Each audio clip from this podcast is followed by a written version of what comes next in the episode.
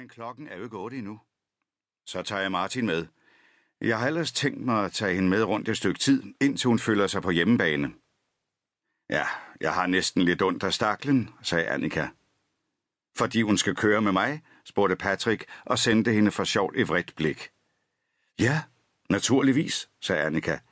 Jeg ved jo, hvordan du kører. Nej, spøj til side. Jeg tror ikke, hun får det let med Melberg.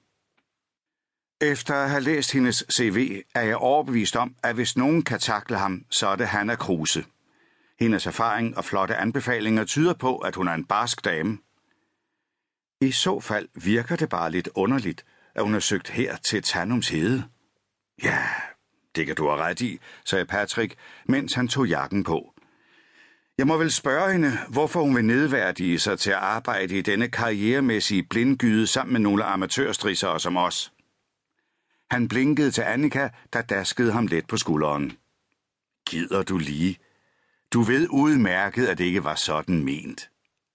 Ja, det ved jeg godt, og jeg driller bare. Har du forresten flere oplysninger om situationen på ulykkestedet? Er der til skadekommende? Døde?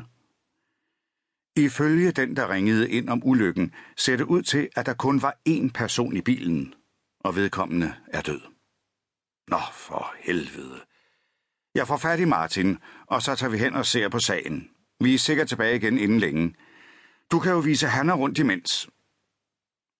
I samme øjeblik hørte din kvindestemme ude i receptionen. Hallo?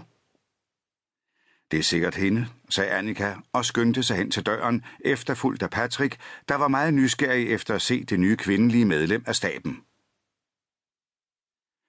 Han blev overrasket, da han så kvinden, der stod og ventede på dem i receptionen.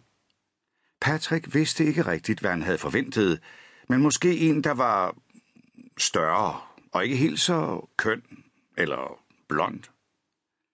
Hun rakte først hånden til Patrick og derefter til Annika og sagde, Hej, Hanna Kruse. Jeg skal begynde her hos jer i dag. Stemmen levede mere op til hans forventninger, temmelig dyb og rolig. Håndtrykket tydede desuden på mange timer i motionslokaler, og Patrick måtte endnu en gang revidere sit første indtryk. Patrick Hedstrøm, og det her er Annika Jansson, stationens ryggrad. Hanna smilede. Kvindernes yderste forpost i denne totalt mandsdominerede verden, kan jeg forstå. I hvert fald indtil nu.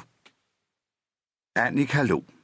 Ja, jeg må tilstå, at det føles skønt at få lidt mere modvægt til alt dette testosteron på stationen. Patrick afbrød deres snak. I piger kan lære hinanden at kende senere.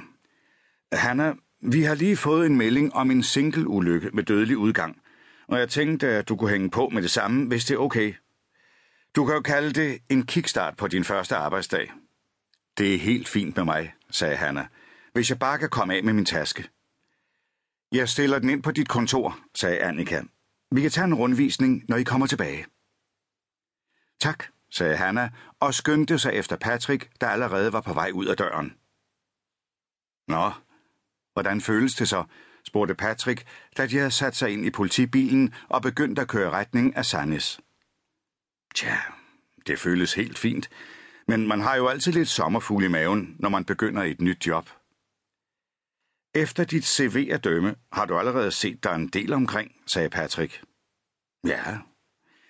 Jeg har ville skaffe mig så meget erfaring som muligt, svarede Hanna, mens hun kiggede nysgerrigt ud af vinduet.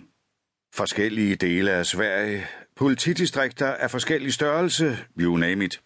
Alt, der kan give mig mere erfaring som betjent. Men hvorfor? spurgte Patrick. Hvad er målet, så at sige? Hanna smilede. Smilet var venligt, men samtidig ualmindeligt beslutsomt. En lederstilling, selvfølgelig. Inden for en af de større politikredse. Så jeg melder mig til alle mulige kurser, breder min erfaring så meget ud som muligt og arbejder så hårdt jeg kan. Ja, det lyder godt nok som opskriften på succes, sagde Patrick og smilede, selvom alle de kolossale ambitioner, der strømmede imod ham, også gjorde ham lettere utilpas. Det var ikke noget, han var vant til. Det håber jeg, sagde Hanna og fortsatte med at betragte landskabet, der passerede forbi. Og hvad med dig? Hvor længe har du arbejdet?